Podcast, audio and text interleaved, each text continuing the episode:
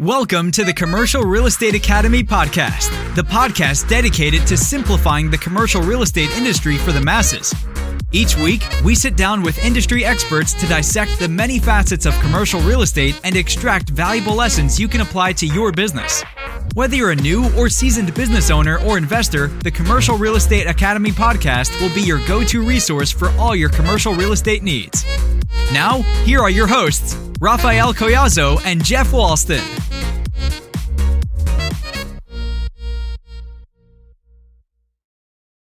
Welcome to Commercial Real Estate Academy podcast. I'm your host, Rafa Collazo, here with my co-host, Jeff Walston. How's it going, my friend? Going great, man. Um, we are, what are we at? Second, ending the third quarter of the year, I guess, at the end, rounding out. Uh, business is great.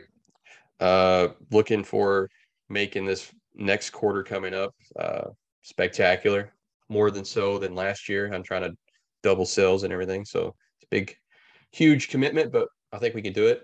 Um, other than that, personal life's good and everything's great right now. I can't complain. What about you, Rafael? How's it going over there? No, it's going great. And as you mentioned, you, you've been doing some pretty cool projects. Um, you know, you're doing a brewery and a few other uh, decent sized uh, build outs as well. So excited to see those once they're complete, especially the brewery. I'll definitely be a, a frequent yeah. client. Uh, I'm yeah. sure.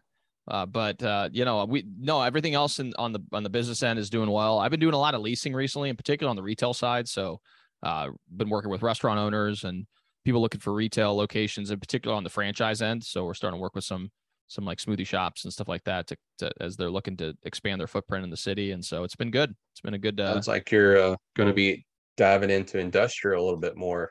I heard. Yeah. So, yeah. No. Yeah. So we we had a you know a couple. I had a couple clients that you know we're looking for space for on the leasing front, and so yeah, it's going to be a hopefully a good end of the year. You know, it's it was it's been a little bit hit or miss with the interest rates uh, fluctuating as they have been. So from the purchasing side, I haven't had too much activity as of the last maybe month or two.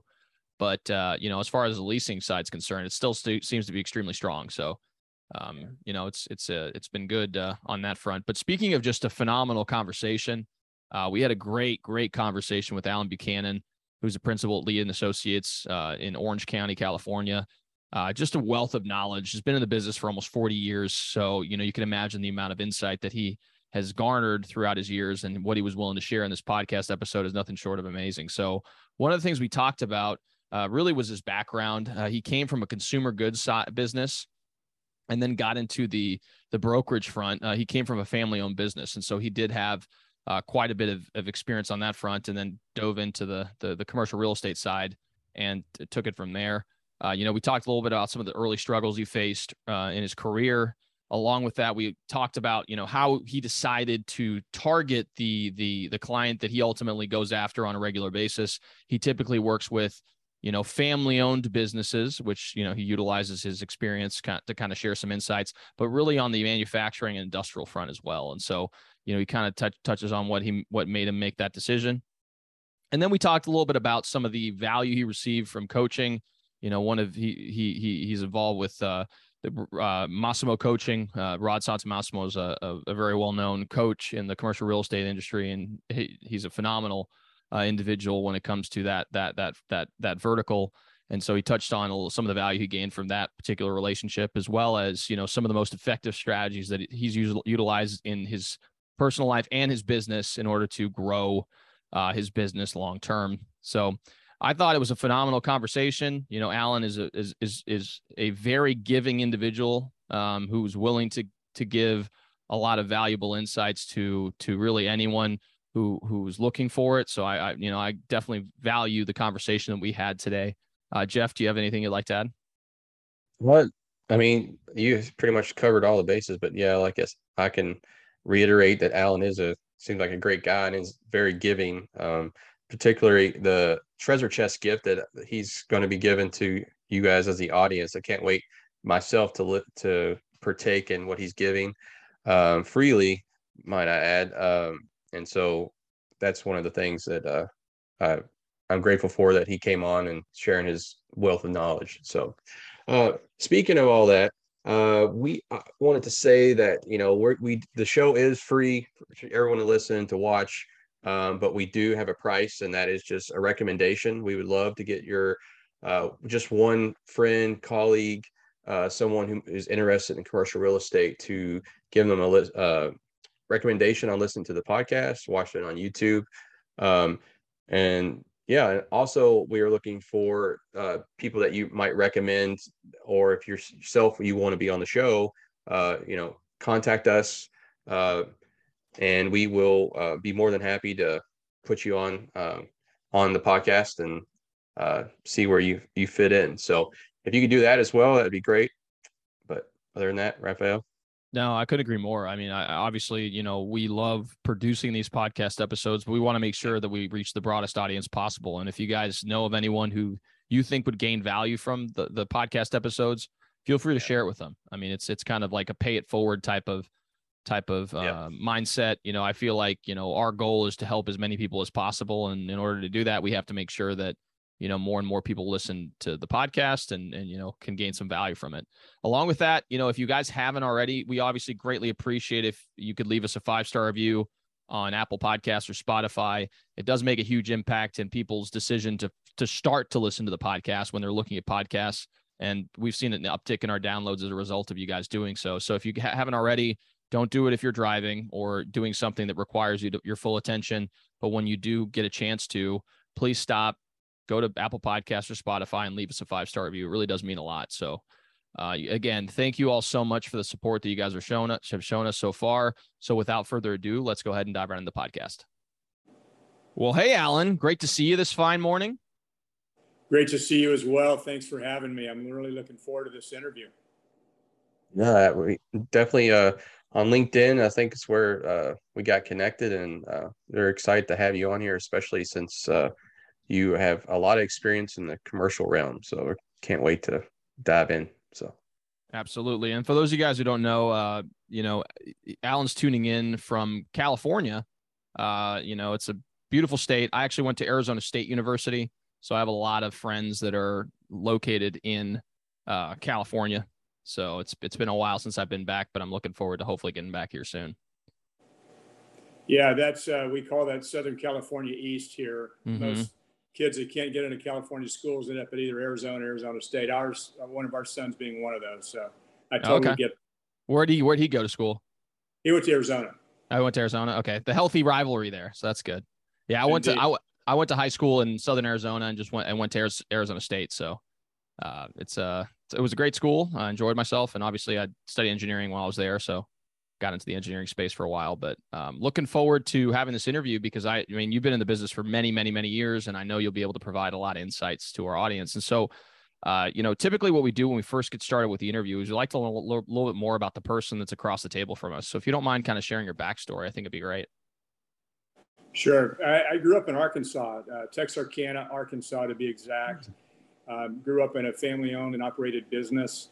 Uh, our family bottled and distributed Dr. Pepper, 7 Up, and Pepsi, which um, everyone knows today. But back in the 30s, when my grandfather founded the Dr. Pepper Bottling Company, not the Dr. Pepper Bottling Company, but our little franchise portion of it, uh, no one really knew uh, that product. So it was uh, a, a, bit akin to when I joined Lee and Associates in 1984. Uh, no one knew who Lee and Associates was. But uh, my career trajectory was to uh, run the family business at some point. So I went to school, studied economics. That was going to be the focus. And then when I graduated or about to graduate, my dad said, You know, you don't know squat. He didn't say squat. He said, You don't know S squat. And uh, you need to go and get a job with one of the big consumer goods companies, learn how they do things. And then I might hire you if, uh, if, if I see fit. So that's what I did. That's what took us to California.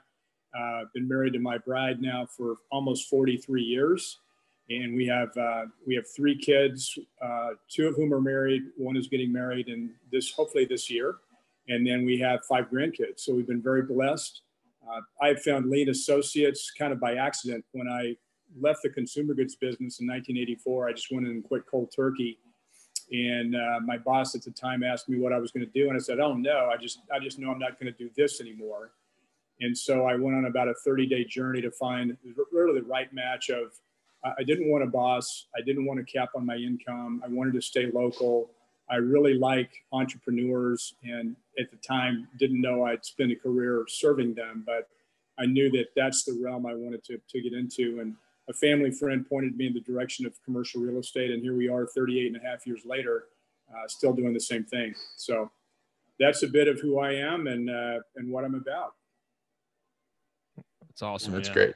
Yeah. Yeah. No. And, and, and, and it's, it's, it's kind of indicative of a lot of the, you know, the, the people that we've interviewed in the past. I mean, how they got into the industry, you know, some just came from a family business. Eh, they, they were either in the, their family was in commercial real estate for many years, or some just transitioned away and, and got into it just by happenstance. And it seems like in your case, it just was by happenstance. In my case, it was very similar. I was in engineering in, in college, actually studied industrial engineering and economics, and then got into the software development space. And I did that for five years.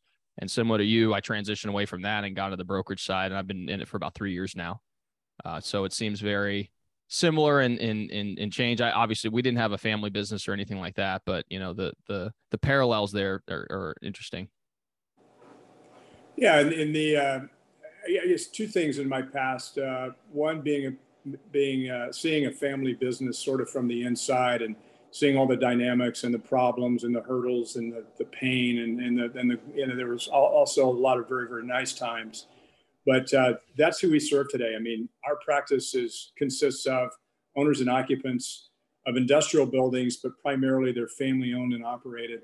And so growing up in a family business really gave me insight into how to serve that customer. And then my, I grew up in a, a broken home. My parents divorced when i was 14 and little did I know at the time that the, the intermediary role that I played with my parents and then between my parents and my siblings would serve me well going forward because I really learned how to see both sides of, of, of an issue and uh, with, with the goal of resolving it. So um, I, I, look back and, you know, it's sort of like the, the karate kid, the wax on, wax off. You don't know what you're learning at the time, but you're preparing yourself for a career. And so those two uh, those two life events have really helped shape what I do for a living. Yeah. So I got a question. I, I love your story and how you kind of came into it, but if you could go back, um, would you decide to go the residential real estate route or would you still stay in uh, the commercial sector? I, I would still stay in the commercial sector. Uh, when I left the consumer goods business, part of the reason I did was it, it, it didn't appear as though the family uh, business opportunity was going to present. Uh, actually, it, it did in fact present, but then I decided that we loved living in California and didn't want to move back to Arkansas.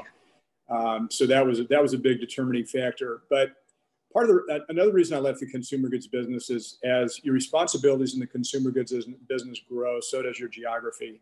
And I didn't I didn't really like being away from my family for four nights every week, and I really didn't like uh, working on weekends, which as I think about the residential world, and I've, I've never sold houses, so I'm, I'm assuming this is the way it goes, but evenings and weekends are when you find folks who own homes because they're home, they're not at work. And I really wanted more, uh, let's call it sane business hours. I really didn't want to work on the weekends or on the, on the, uh, so I never really considered residential real estate. I did consider wealth advisory. I considered advertising. I considered going into the software space.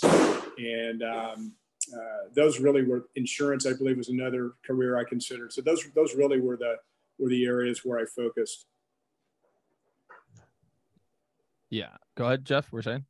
I would just, I mean, I, I could see how that uh, working those nights and stuff like with your family and stuff, not want to take away. That's one of the decisions why I primarily focus on commercial construction and not the residential side of things. It just there's too many hours after hours, and it's not a business structure, and you're working all weekend, not just partial, and it, it, there's a lot. So I can definitely relate to that. Yeah, and and, and you know we kind of always talk about it like the emotional piece that that that you know is is a lot more I would say a lot more prevalent in the in the residential side. I know a lot of my residential friends, you know, they're always talking about you know a variety of different things that happen uh, when they're dealing with with residential clients that you know although you do have this emotions on the commercial rent in the commercial end it's not nearly as as as as profound as it would be in, in in the residential side. At least and again i haven't sold residential real estate so i i don't know. Uh, but it just seems that a lot of my clients especially the business owner clients that are a little bit more established and and know they're you know that they've been operating for quite some time a lot of their decisions are based on you know logic and and trying to get through a, a solve a problem for their business so. Right.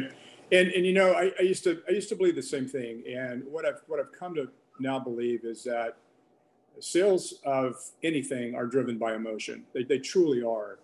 And whether you're a business person running a multi-million dollar company or whether you're uh, looking for a house on the weekends, it's it's still there, there's still an element of that that's that's emotional. So um, it, it's really important, obviously, to to be able to understand, tap into that, have empathy for that, and, and the fact that I grew up in a family-owned and operated business really gives me those tools. Definitely, no, I couldn't agree more. So one of the qu- the questions I had is, is, and this is something that that I'm sure you you dealt with early on is, you know, you you didn't come from a environment where commercial real estate was a family business, right? So, you know, when you first jumped into uh, the the sales side on the commercial real estate front, uh, I'm sure there were some struggles that you faced early on to try to establish yourself within your market. So, if you could kind of touch on that, uh, and then maybe share some some insights pertaining how you were able to overcome those, I think that'd be helpful for the audience. Sure. Uh, fortunately, my selling career was with Procter and Gamble Distributing Company back in the back in the mid '80s, or back in the late '70s, early '80s rather. And then I went to the E and J Gallo Winery, and both are highly uh, noted and reputed for their training programs. Uh, Procter and Gamble at the time probably had the best sales training program of any consumer goods company in the United States. They, Xerox, IBM were really the training grounds for a lot of your commercial real estate brokers today that, that are that are my age, you know, that are in their call it mid 50s to, to early 70s. I'm, I'm 65. So fortunately, I, I knew how to I knew how to dress. I knew how to set objectives. I knew how to, to create a calendar and to, do lists and priorities. I knew how to organize my day because I'd been selling for five years.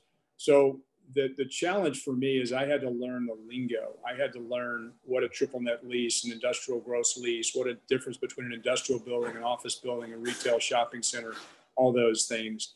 And fortunately, I had very, very good mentors when I started. I was trained by a team. Uh, there were three of the gentlemen and two, two brothers, and then a, a third. And they were seasoned veterans. Uh, the, the, the older two had been in the business probably seven, eight years uh, the younger brother had been in the business about five years. So I was able to tag along with them. They were kind enough to put me on three or four listings. And so I had a reason to go out and talk to people. And so I just kind of jumped in and, and, and did it. Uh, you know, sort of a funny aside. When we started, um, my wife and I looked at our finances and we said, okay, we've got $15,000 in the bank. And she was working, she was doing very well. We had a three month old son and he was in daycare and we said okay we will be able to survive without me making a dime for 18 months and $15000 went a lot farther back in 84 than it does today but um, two months after we started in the business and i was still studying to become a, an agent I, had, I didn't even have my license yet which meant i couldn't earn commissions so two months we found out that she was pregnant with our second child so, boy, you hmm. talk about a an, an expedited program. I knew instantly, hey, failure is not an option here. I've got to make this work, and I better get after it. So um, that really allowed me to hit the turbocharge and and, uh, and, and start making some deals. Awesome. Yeah. No. Kind of and, and, go ahead. Go ahead. Go ahead, Jeff. Now, I was just going to spin off the uh, when you said that you had mentors back then that kind of help you with the lingo and stuff. Did did they have any like uh, literature of any type back then to help you with that lingo, or was it just them like you asking them a question and they gave you the answer and you like had to write it down yourself, or was yeah. there? There was no such thing with with my company uh, uh, at the time. Uh, CB Commercial, which was a big player, Grubb and Ellis was a big player back in the back in the mid '80s in, in, in Southern California. Um, they had training programs, but lee and Associates didn't have a training program. My training program, when I first showed up the first day, is he said, "Here's your desk. Here's how you work your phone. Oh, by the way, here's a here's a copy of a of a, of a, of a business directory. You know, good luck."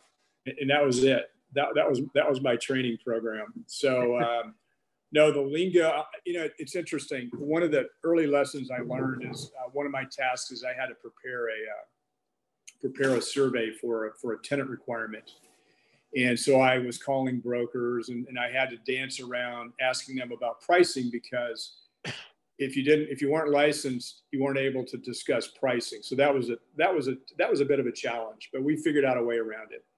So I had put together this survey, and I was uh, I was I was really in tune with all the prices per square foot, and so so that my seniors didn't have to do any work. They could show up and, and they were they could talk intelligently about the various alternatives. So anyway, we we show up, and I had everything researched. I had all the prices per square foot. We talk in terms of of uh, rents on a monthly basis in California. I know annual nationally they do it annually but uh, this this tenant pulled me aside and he goes, you know, I appreciate all this price per square foot jazz. He says, but what is my monthly payment? and I was just I was stumped because all right, yeah, monthly payment's pretty easy. You multiply the rent times the square footage, but that means I had to go through and look at the survey and figure out the square footage, figure out the price per square foot, and do the math.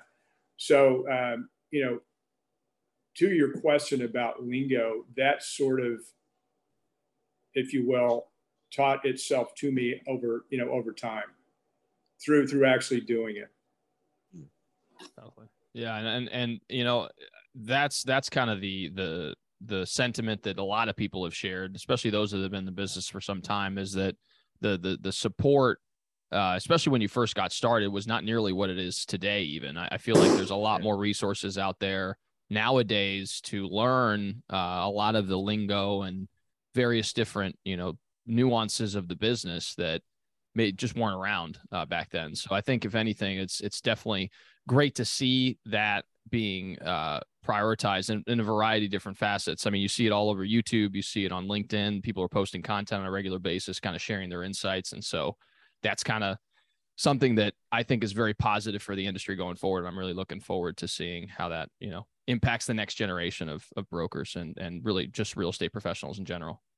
Yeah, and I'll give you a, I'll give you a quick little statistic, at least for our office. So in 2017, we looked back and we were just abysmal at hiring and recruiting, hiring, and, and, keeping them on board. Our attrition rate was north of 80%. So eight eight out of 10 that walked in our door uh, didn't survive in the commercial real estate business for six months a year.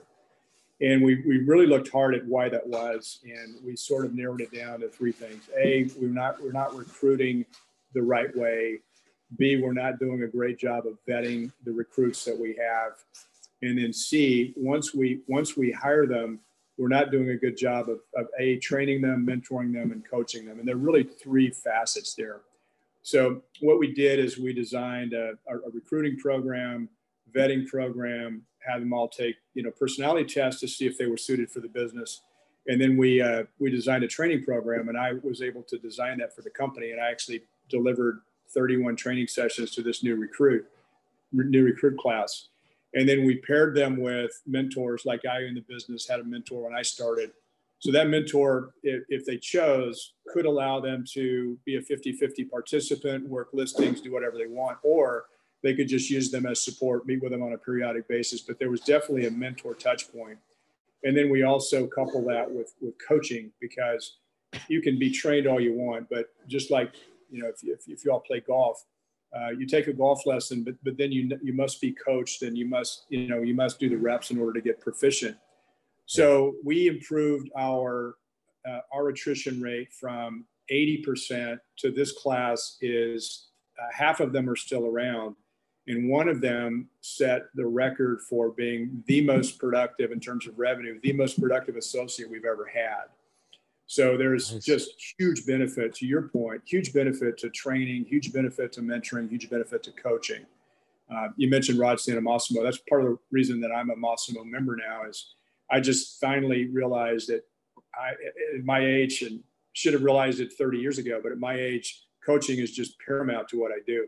So yeah, I agree. So, uh, in the commercial sector, uh, or not say sector, but commercial real estate in general, there's a lot of different sectors.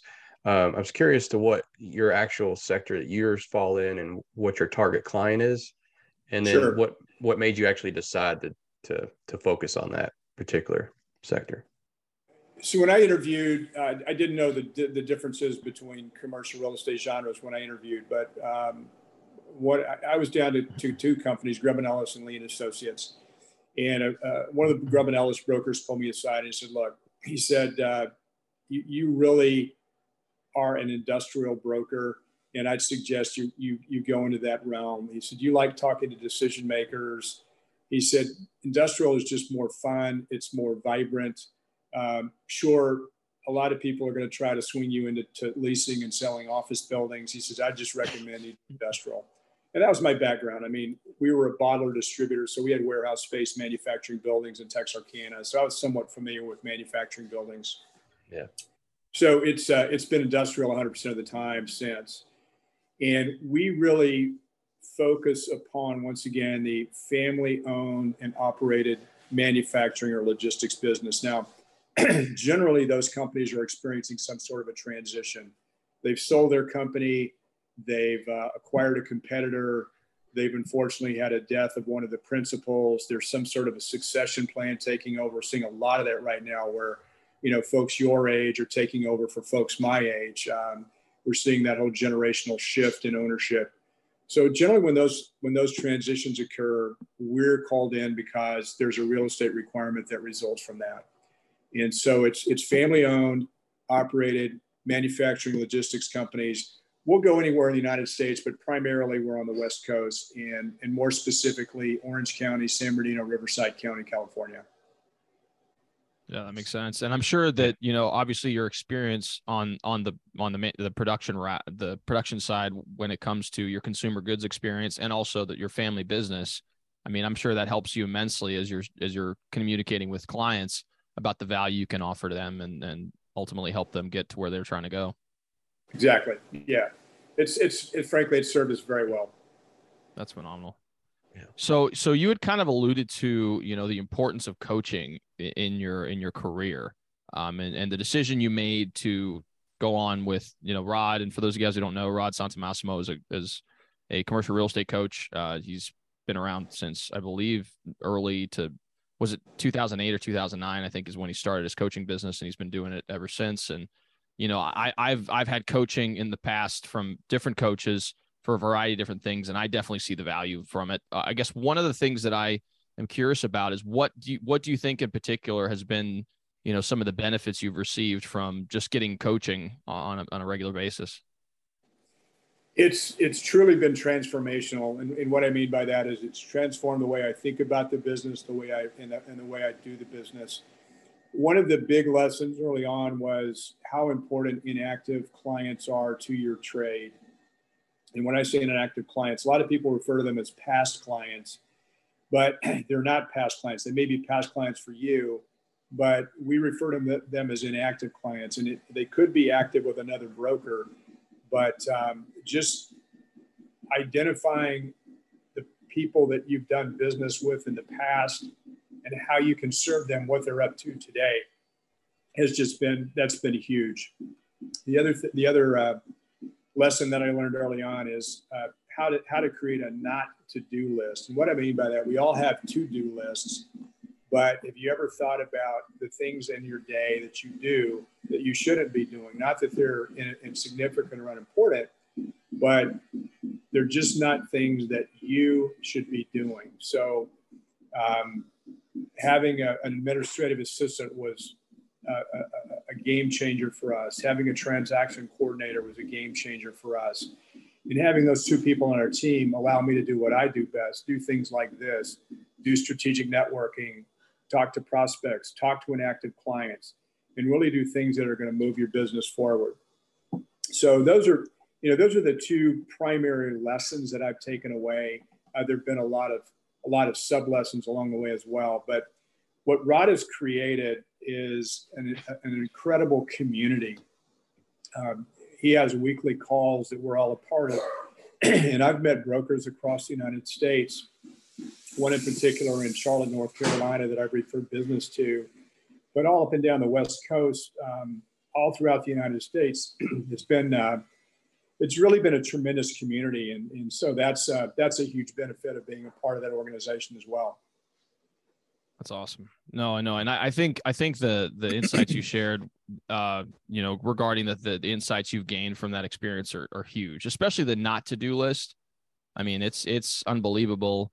You know, just the things that you know, even in, in my career, I we've we've hired a, a virtual assistant to help us with a lot of this, you know, production on on this front, and it's freed us up to do a lot of different things. And then all we really need to do is show up, provide, do the interview, and then we could get everything distributed and edited and everything else just through you know other other uh, means. And that that saved us a ton of time and allows us to scale our operations in a variety of different facets. So now i have more time to go do like you said the the, the business development side of things which is really what's going to grow your business. And so that's just one thing that i'm sure you know you've you've done with the administrative assistant you've done with the transaction coordinator you probably have other professionals you included in your in your sphere to help you with those different functions that are they're crucial. They're still very important to the business but they they may not be things that you pers- personally have to do uh, because really your biggest function is to generate the income that's going to feed those those transactions so. Exactly. Exactly and one of the exercises that we did early on uh, was you know computing your value. And it's and it's pretty simple but you think about how much money you want to make in the in the following year not this year or last year but how much you want to make in the following year. And then you figure out okay how many how many hours am i going to work next year? And generally that's about 2000 now i, I hedged on that. I probably work more hours than that. But um, if you take your let's say you want to make a million dollars a year and you're going to work 2000 hours that means your time is worth $500 an hour so a simple way to look at not to do is anything in your day that is not does not have the potential to earn you $500 an hour you shouldn't be doing uh, others others on your team should be doing it. So things like preparing contracts and doing surveys and doing research and you know communicating with your team about you know the value add we'll talk about in a little bit. You know all those things are critically important, but just not important for someone that's that's making 500 that, that wants to make $500 an hour. So it just was you know it's it's simple it's simple stuff, but it just really brought it to the forefront in my mind and, and enabled me to see things, like I mentioned, transformatively, uh, just see things a different way. Absolutely. And then really it's a mindset shift, right? And, and, and, and that's, that's, that's the critical junctions in my, in my life. And I'm sure in your life is, is there, there, they're just different, uh, p- pieces where, you know, some, an idea or something has been that, that triggered a, a different path that you, you took. I mean, uh, you know, we always talk about the books that were impactful to me. I I read this book called The Compound Effect by Darren Hardy, um, and and the premise of the book is small, positive, consistent action taken over time adds up to massive results. So if you write, you know, 500 words a day, for example, you could write a 200 page book in three months. Or you, if you do 10 calls a day over the course of a year, it could be that 3,000, right? So you don't have to take massive action every day, although you know that that is fine. It's the consistency piece that really makes a difference. And so that's obviously, you know, an insight that I gained when I was younger in my career, 23 years old, 24 years old, and that served me throughout my entire life. And, and obviously your insights pertaining to the not to do, that was similar to me. The who not how book that I read kind of gave me that insight is, Hey, instead of, if, if you, if you really want to make X, Y, Z amount of money, then unless the action you're taking is getting you towards that, then you need to find someone else to, to take that responsibility on. So well, so Alan, I was wanting to actually, since you've been in the Lee and Associates for you know decades now, um, I'm sure that you've actually helped employ some strategies that help scale the business. Because I know there's some people out there that are brokers and they're they're trying to grow their practice and stuff, and so they're trying to get to that next level. Or do you have any uh, strategies or tips that you can let them know that you guys have done and that's got a lot of results from that? Sure um, I, and I think back to, uh, to, to some decisions that we made back in the uh, back in the early part of the 90s, and in the early part of the 90s, and, and I, you gentlemen are significantly younger than I, and I, know, I don't know how long you've been doing what you're doing, but um, in, in the early part of the 90s, this thing called the internet was just starting to get popular. but commercial real estate had not adopted IT to the level that it, that it would eventually, and then the that, that the world would eventually. So we made some decisions back in the early '90s um, to really invest heavily into IT. And you got to understand, in 1992, when we made this decision, there were three people in an office of 40 that had PCs on their desk. Think about that. Three people out of 40. But we knew that this was going to be the, the, the wave. We, we, we had no idea what it was going to grow into, but we just, we just saw it. We, we saw it coming. So we invested very heavily in IT. And uh, another decision that we made, although we, we really refined it, and I touched on this a bit ago, was uh, was training. You know, how you onboard new agents and what sort of an experience do they have, and, and how do you make them successful? Because it's a brutal business, and it's it's commission only. Um, it's it's it's filled with folks that are significantly older than those that start in the business and they have long lasting relationships. It's just very, very difficult to break into that. So we made uh, a lot of recruiting and training decisions that have helped scale our business. And then uh, I guess the final thing that I'll mention is, is I've always been on the forefront dating back to the early 90s with our with our IT push.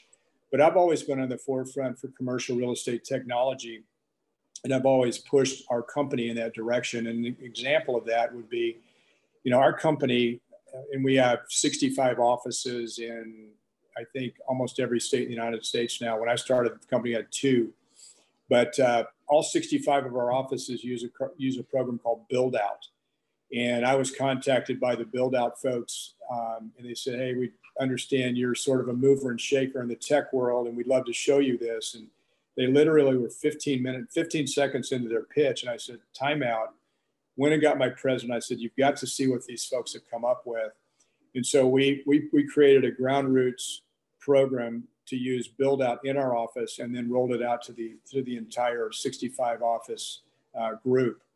So um, I just would say training, technology, really be on the forefront of those because training helps you onboard, make agents successful. Technology helps them be more efficient. And, and if you can uh, if you can aid them in those two ways, I think you're going to be very impressed with your results. Absolutely. Yeah, I could. Yeah. Go ahead. I was just couldn't agree more on the technology front. Um, even in the past five year to ten years, how much it's actually scaled in the commercial real estate world.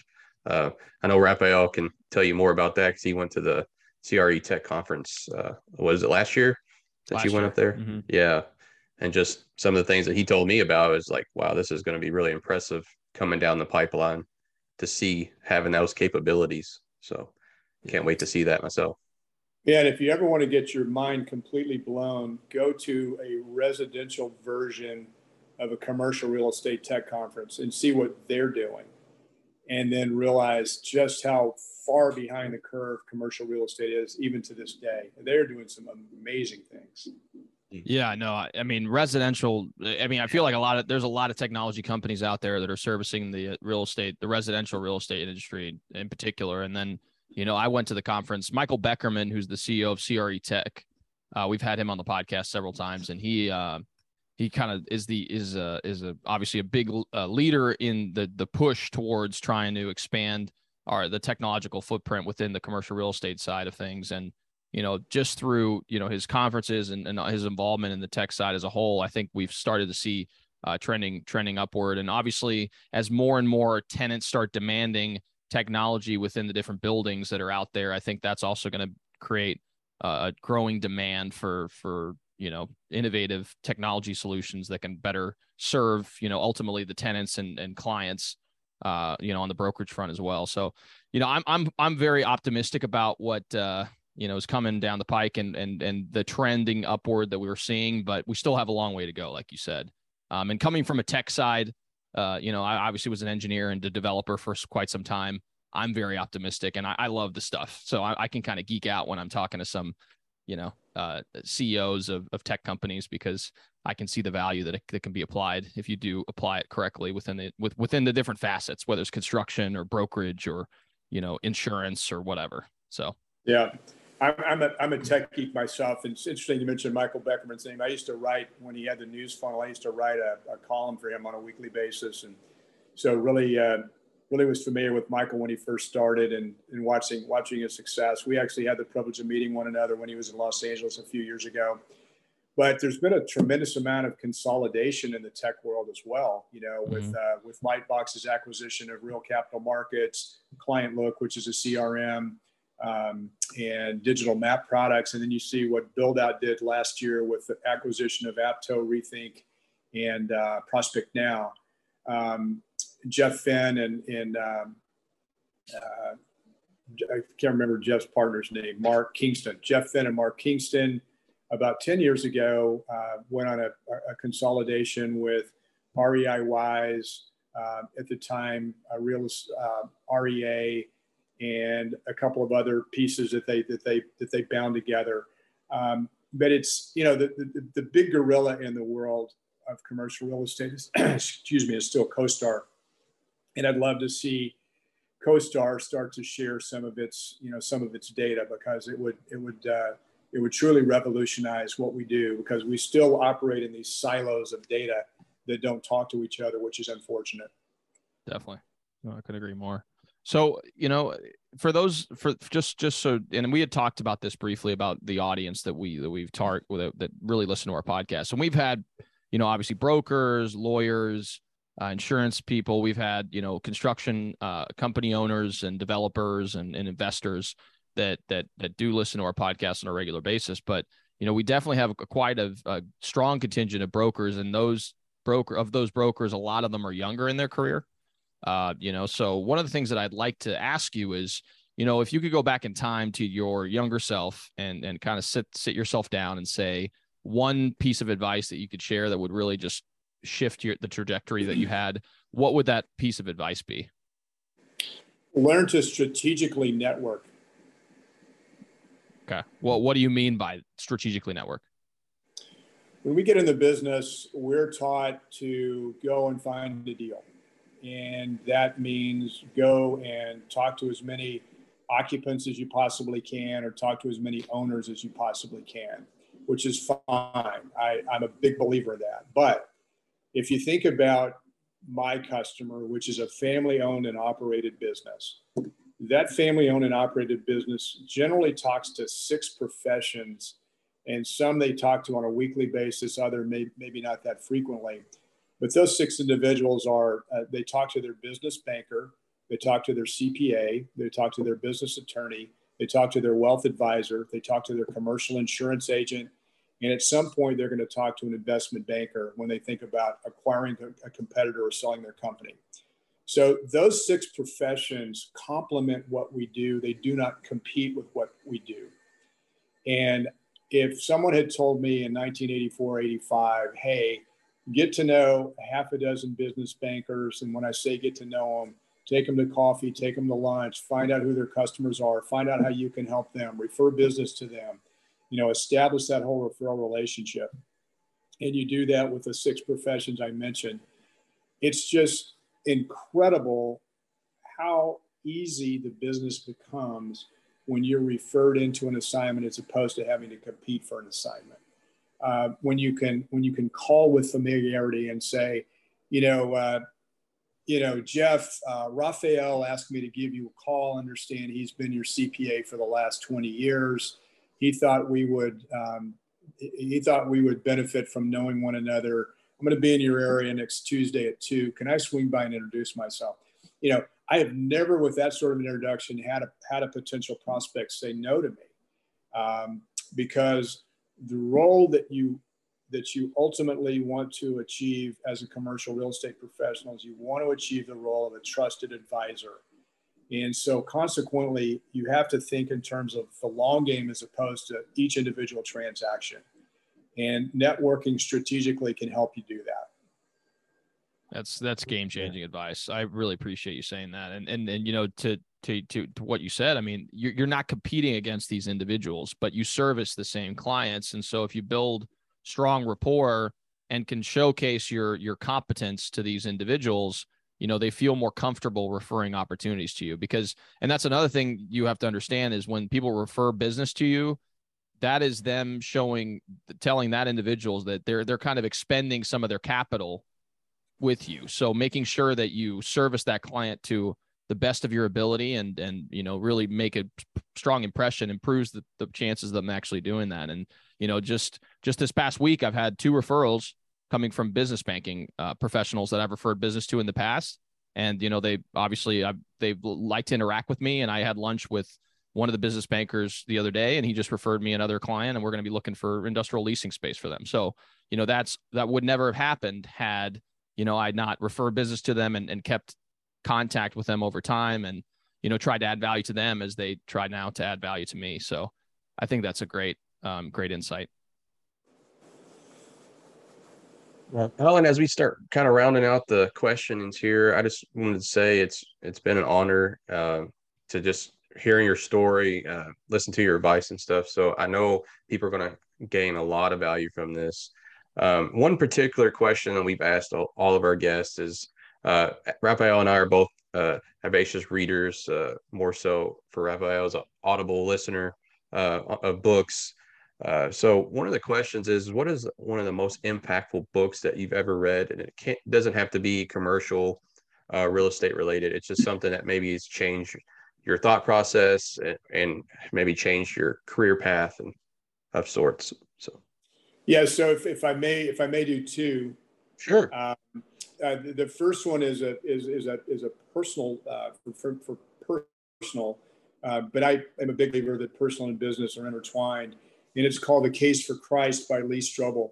Uh, been a been a faithful follower of, of Jesus for my entire life, um, but to hear the way Lee Strobel breaks it down, I thought was incredibly impactful. So I'd highly recommend that book, even if your listeners aren't Christians. Um, just the way in which Lee Strobel goes about explaining that, I think, is phenomenal. Uh, from a business standpoint, one of the most impactful books has been um, Fanatical Prospecting by Jeb Blount. Really, anything by Jeb Blount is pretty darn good, but Fanatical Prospecting, uh, I read about two years ago and if someone said, hey, you have to read 12 business books every year, I'd probably just read Fanatical Prospecting 12 times. I mean, it's that good. Um, so those those are the two that that I would I would recommend. Well, we, we greatly appreciate that. Uh, I know the Fanatical Prospecting is one that I'm uh, haven't read and we'll probably pick up for sure for the business purposes. Yeah. Yeah, it's a great book. Jeb Blount. Yeah. Uh, you know, he's written several books uh, on sales. Right. I think one he's coming up with one on uh, that I'm interested in reading is is on uh, you know how to you know prosper in sales through you know a, a recession. Uh, he's going to be releasing that here shortly, so I I'm, I actually um, I'm going to buy it. I have I have Audible credits, so I'll probably just get it and you know take advantage of that as well because he is a phenomenal author and he's a great coach, a sales coach as well. So. Yep, for sure. That's awesome. So, one of the things we typically ask near the end of the podcast episode is we have something called the Commercial Real Estate Treasure Chest. It's a repository of resources that we make available to our audience. And, you know, typically our guests can uh, contribute something to it, whether it's a helpful PDF, Excel sheet. We've had people in the past contribute helpful ebooks. So, I wanted to give you an opportunity to, to say what you're willing to contribute today. Sure. Um, I have produced a series of one to two minute advice videos for the commercial real estate profession started in the summer of 2013 and so now we're nine years in. I believe we have about 350 episodes. They're called tuesday traffic tips. And they're they're not scripted. They're just they're done off the cuff. A lot of times it's advice on maybe something i'm dealing with a transaction or personally. And uh, i will send you a link for the tuesday traffic tips. Uh, they're on youtube and you can subscribe if you want and get them real time. I do them every Tuesday. I used to do them in the front seat of my car. I don't anymore because I'm not in the front seat of my car that often. But um, you see the you see the background here. Um, that's that's the Santa Monica Freeway. So uh, here we are in traffic. So I believe your listeners will great, greatly benefit from those.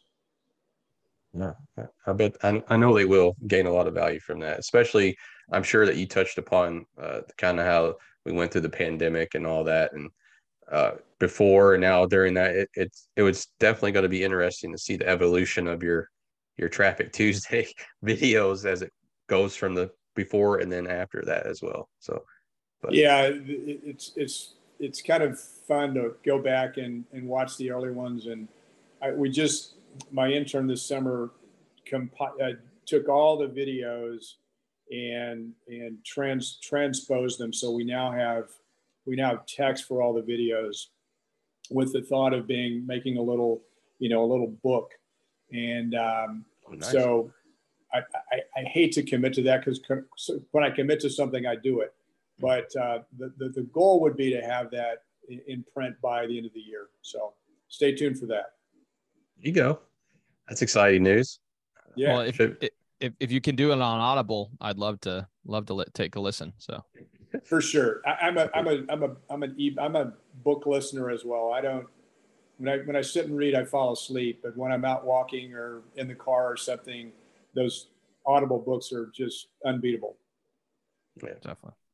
That's awesome. Well, Alan, again, thanks for uh, coming on the show. And I know our listeners uh, and viewers on YouTube will be wanting to contact you. Um, so, what avenue or branch that would you like them to to get in contact with you and maybe uh, do some deals or just get some advice? Sure. Uh, I'll give you a couple. So easiest way is email. It's A Buchanan, B-U-C-H-A-N-A-N at Lee hyphen associates.com. A Buchanan at Lee hyphen associates.com. Um, my mobile number 714-624-3896. That's also, you can contact me that way. Uh, but I'm on, uh, I'm on Facebook. I'm on LinkedIn, Alan C. Buchanan, uh, Alan Colin Buchanan on Facebook obviously YouTube, Tuesday traffic tips. So I'm pretty visible out there. So you, if, uh, if, if you bump into someone that's named Alan Buchanan, that's a professor of economics at Duke University, that's not, that's, that's not me. Hey, there maybe one Alan day. Buchanan that teaches economics at Duke University, believe it or not. Hey, maybe, maybe one day, right? You, you studied economics and you've been in the, the business, the side yeah. for a while. So maybe one day.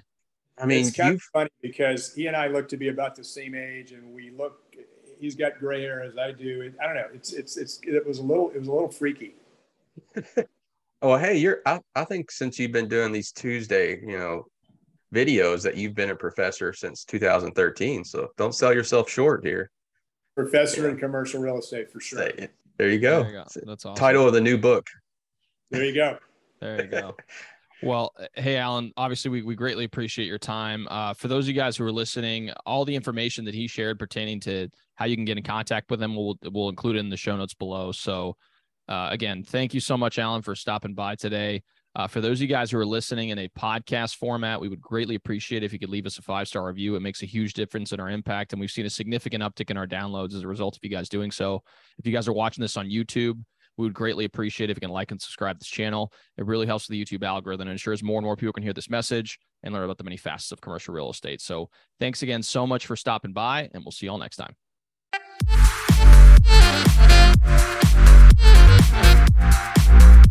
Thank you. Música